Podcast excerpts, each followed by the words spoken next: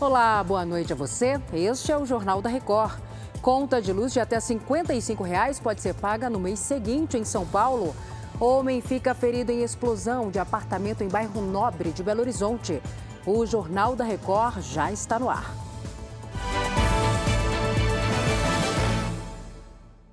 Oferecimento App Bradesco. Organize sua vida financeira com um único botão.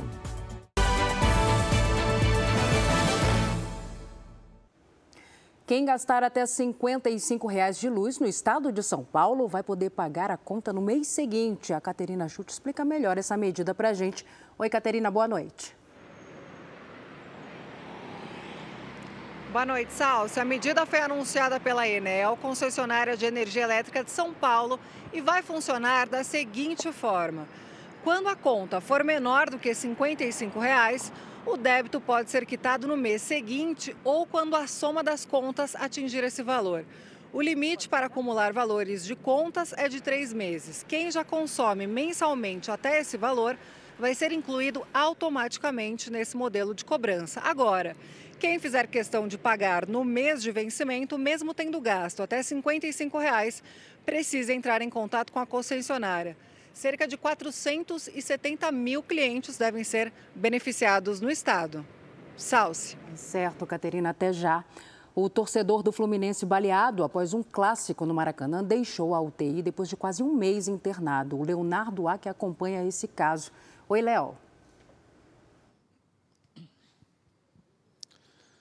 Oi, Salsi, boa noite para você, boa noite a todos. Olha, o Bruno Tonini Moura, de 38 anos, passou por várias cirurgias e, segundo a direção do hospital, ele tem evolução clínica favorável.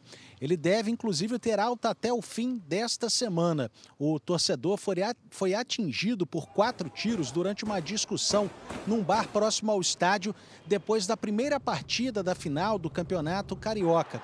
Quem atirou foi o policial penal Marcelo de Lima, que acabou preso em flagrante. O Bruno estava acompanhado do amigo e cinegrafista Tiago Mota, que também foi atingido e morreu no local. Agora, nesta quarta, o Bruno seria ouvido pela promotoria de justiça, mas ele preferiu falar somente depois de receber alta e o depoimento foi adiado. Salce. Obrigada, Léo. Uma pessoa ficou gravemente ferida após a explosão de uma bomba em um apartamento na zona sul de Belo Horizonte. A Virginia Nalon está no local, ela traz os detalhes para a gente. Oi, Virginia. Ei, Celso, boa noite para você. De acordo com a polícia, o morador do prédio manuseava a bomba quando ela explodiu. Ele ficou gravemente ferido e foi levado para o hospital. Ainda segundo a PM, o morador estava com um irmão e o pai no imóvel no primeiro andar do edifício. Os dois não ficaram feridos. Muitos moradores se assustaram com o barulho e deixaram o prédio até a chegada da polícia militar. Bombeiros e o BOP foram acionados. O quarteirão onde o prédio fica continua isolado. Agora a polícia vai apurar o que, que o morador fazia com essa bomba dentro de casa. Salce. Que história, hein? Obrigada, Virgínia. Em Santos, a Polícia Federal e a Receita Federal apreenderam quase 200 quilos de cocaína. A droga seria enviada para o exterior. Os 199 quilos da droga estavam escondidos em uma carga de impermeabilizante para concreto. O container com o material estava no porto de Santos e seria enviado para a Líbia, na África, com a baldeação na Espanha. Os tabletes foram localizados com a ajuda de um cão farejador da alfândega e com um aparelho de scanner. No momento da apreensão, foi feito um teste químico que comprovou se tratar de cocaína. A Polícia Federal abriu inquérito para investigar o envio dos entorpecentes. Ninguém foi preso. O presidente da Câmara, deputado Arthur Lira, leu nesta quarta-feira os pedidos de CPI e abriu três comissões parlamentares de inquérito. Entre elas, aqui investigações do MST. O Matheus Escavazini tem os detalhes direto de Brasília para a gente. Oi, Matheus, boa noite. Boa noite, Salsi. As três CPIs conseguiram as 171 assinaturas necessárias. Uma delas vai investigar as atuações do movimento dos trabalhadores rurais sem terra, já que houve uma retomada das invasões neste ano. Só neste mês foram invadidas pelo menos 11 propriedades. Outra comissão deverá investigar a suposta manipulação de resultados em partidas de futebol para beneficiar apostadores. A última CPI envolve a crise contábil nas lojas americanas. A partir de agora, os líderes devem indicar nomes para as comissões e, depois de instaladas, serão nomeados o presidente e relator de cada uma delas. Salce. Obrigada pelas informações, Matheus. O presidente do Republicanos e primeiro vice-presidente da Câmara, deputado Marcos Pereira, afirmou que o projeto de lei de combate às fake news não viola os direitos à liberdade de expressão e à liberdade religiosa. Ele garantiu que as manifestações religiosas não serão proibidas nas redes sociais caso a proposta seja aprovada. Nosso manifesto político do Republicanos defende a liberdade de expressão respeitando os limites do bom senso e do direito. Não somos afeitos a radicalismos. Prudência sempre. E eu quero aqui mostrar para vocês o texto, parte do texto que até agora está sendo discutido. E muitas discussões serão feitas ainda. Parágrafo único do primeiro artigo. Primeiro artigo do projeto de lei.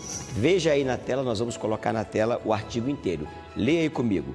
As vedações e condicionantes previstas nesta lei não implicarão restrição ao livre desenvolvimento da personalidade individual, à livre expressão e à manifestação artística e intelectual de conteúdo satírico, religioso, político, ficcional, literário ou qualquer outra das formas ou qualquer outra forma de manifestação cultural nos termos do artigo 5 e 220 da Constituição.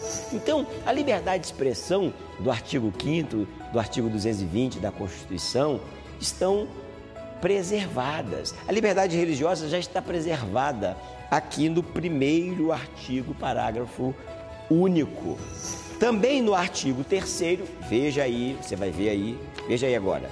Artigo 3 A aplicação desta lei deverá observar os seguintes princípios. Inciso 2. O fortalecimento do processo democrático, pluralismo político, liberdade de consciência e de crença. Ora, vamos ter calma, vamos ter prudência, prudência sempre, tenham paciência Tenham fé e terça-feira veremos o que vai dar. Já o ministro da Secretaria de Relações Institucionais da Presidência, Alexandre Padilha, disse que o governo vai aproveitar os próximos dias para reforçar com os parlamentares a importância da aprovação do PL das fake news. O relator deve apresentar amanhã o relatório. Eu acho que isso é um dado importante, porque a gente vai começar a discutir a partir de um relatório concreto. Um debate ontem nas redes sociais, né? muita teoria da conspiração, muita fake news em relação ao projeto, né? tentando mobilizar o voto dos parlamentares. O relator vai poder apresentar o relatório e vai ter os próximos dias para as bancadas se debruçar sobre o relatório, né? esclarecer as dúvidas que os parlamentares têm? Com a expectativa de que possa ser votado já no começo da próxima semana. Tá como urgência, a expectativa é que próxima terça-feira a gente comece a votar esse projeto tão importante. Né? É muito importante que aquilo que é proibido na vida real também seja proibido no mundo digital. E a Prefeitura de São Paulo liberou a xepa da vacina bivalente a partir dos 18 anos. A gente volta a conversar agora com a Caterina Chute. Caterina, a partir de quando, hein? Boa noite, Salsi. Já a partir desta quinta-feira. A vacina aplicada vai ser a bivalente da Pfizer. E olha, os interessados devem fazer inscrição na unidade básica de saúde mais próxima de casa, lembrando que a vacinação com este imunizante foi ampliada nesta quarta-feira para a população a partir dos 50 anos de idade. Até o momento já foram aplicadas mais de 1 milhão e 100 mil doses do imunizante aqui na capital paulista. Eu volto com você, Salsi. Obrigada, Caterina. Bom descanso para você. A Organização Mundial da Saúde anunciou que as mortes por Covid-19 caíram 95% desde o começo do ano.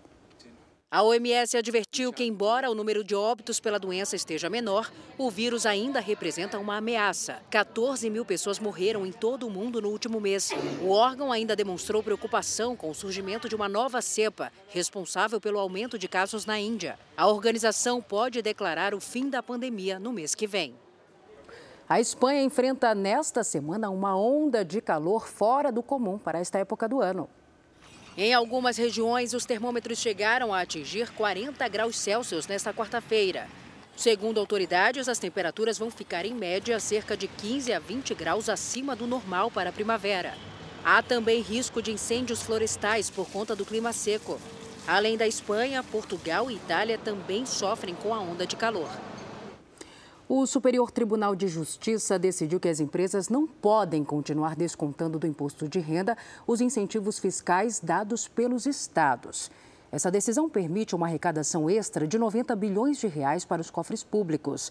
A decisão ainda não está valendo porque o ministro André Mendonça, do STF, determinou a suspensão do julgamento, alegando que o Supremo tem uma ação parecida pronta para análise.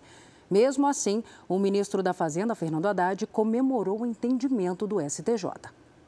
Realmente era um grande estrago nas contas públicas e o STJ reparou por unanimidade hoje Obviamente que deve caber recurso, mas nós estamos hoje muito tranquilos de que essa decisão vai ser mantida porque ela é justa, ela é correta, ela cobra de quem não estava pagando, ela não aumenta a carga tributária, ela re, recompõe o orçamento federal, na linha do que eu venho falando desde janeiro, nosso, nosso trabalho de recomposição das receitas para equilibrar o orçamento, e isso vai dar mais garantia de que nós vamos ter crescimento com baixa inflação. Já a ministra do Planejamento, Simone Tebet, disse que o grande objetivo do arcabouço fiscal, que limita gastos do governo, é reequilibrar as contas públicas para trazer a confiança dos investidores e a queda dos juros no Brasil. Isso impacta na questão da previsibilidade, a segurança jurídica de que o Brasil é bom pagador, impacta lá nos juros a longo prazo e na taxa de juros de 13,75.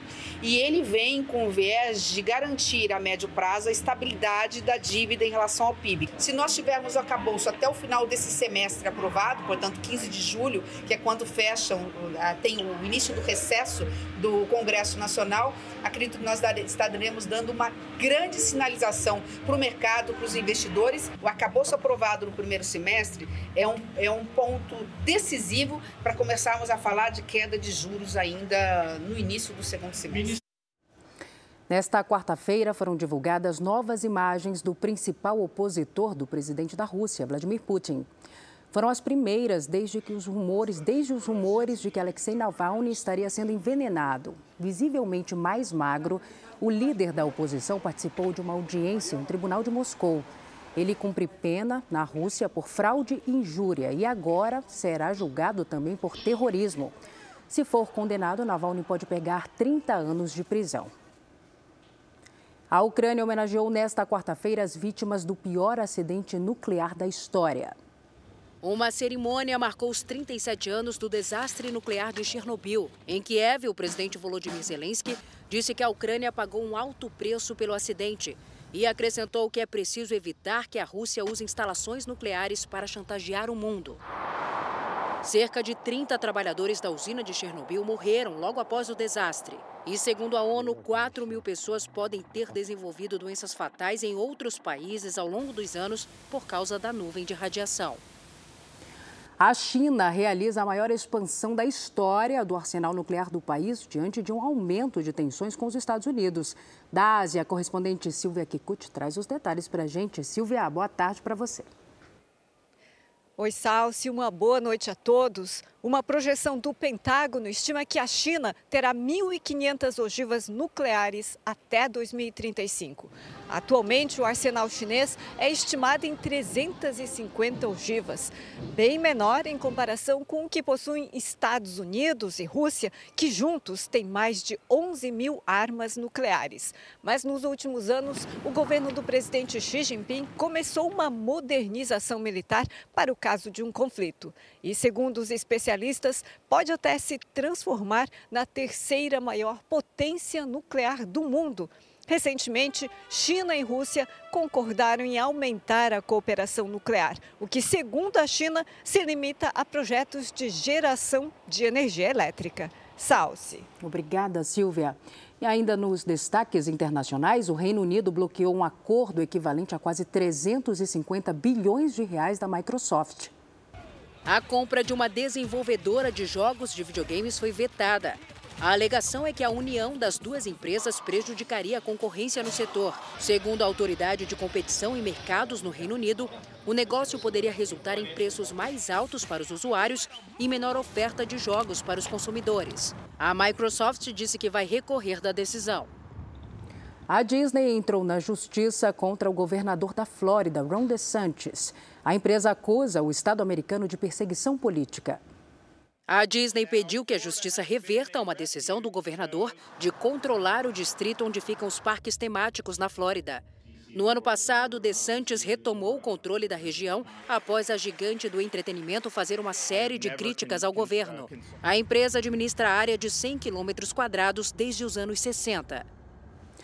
Agora o futebol, mais de oito times se classificaram para as oitavas de final da Copa do Brasil. O Corinthians venceu o Remo nos pênaltis. Pedro deu show na classificação do Flamengo e o Palmeiras passou sem sustos.